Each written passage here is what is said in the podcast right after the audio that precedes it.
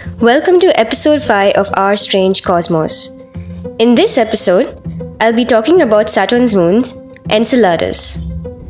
Enceladus is a small ocean world covered in ice, one of more than 60 confirmed moons orbiting Saturn. It's the sixth largest moon of Saturn, and it's 25 times smaller than the Earth and almost 10 times as far from the Sun.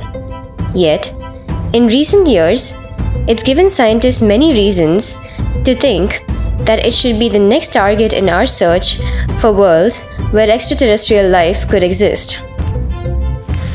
For decades, scientists didn't know why Enceladus was the brightest world in the solar system, or how it related to Saturn's E ring.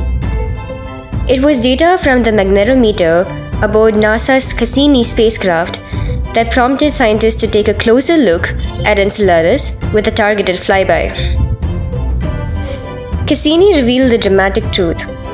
Enceladus is an active moon that hides a global ocean of liquid salty water beneath its crust. What's more, jets of icy particles from that ocean, laced with a brew of water and simple organic chemicals, gush out into space continuously from this fascinating ocean world. The material shoots out at about 800 miles per hour, which is 400 meters per second, and forms a plume that extends hundreds of miles into space. Some of this material falls back onto Enceladus, and some escapes to form Saturn's vast E ring. These findings first began to take shape in 2005 when Cassini's cameras obtained the first ever detailed images of the south polar regions of Enceladus. The pictures reveal a surprisingly youthful and complex terrain, almost entirely free of impact craters. The area was littered with house sized ice boulders and surface carved by tectonic patterns unique to this region of the moon. To their amazement, scientists detected a huge cloud of water vapor over the area and relatively warm fractures in the crust that are supplying the cloud of water vapor and ice particles that extend into space. They came to informally call the deep crevices tiger stripes.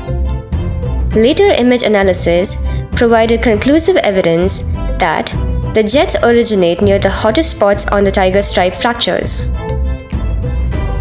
During a close flyby in 2008, Cassini's instruments sampled the plume directly and detected a surprising mix of volatile gases, water vapor, carbon dioxide, and carbon monoxide, as well as organic materials. The density of the organic materials was about 20 times denser than expected. Over time, scientists determined that the cracked terrain stretching across Enceladus's active south pole is in constant motion stretching in some places and buckling in others, as the cracks pinch and pull from gravitational forces. It is possible that Enceladus is heated by a tidal mechanism similar to Jupiter's moon Io. Scientists discovered evidence of Enceladus's internal ocean from gravity measurements based on the Doppler effect and the magnitude of the moon's very slight wobble as it orbits Saturn.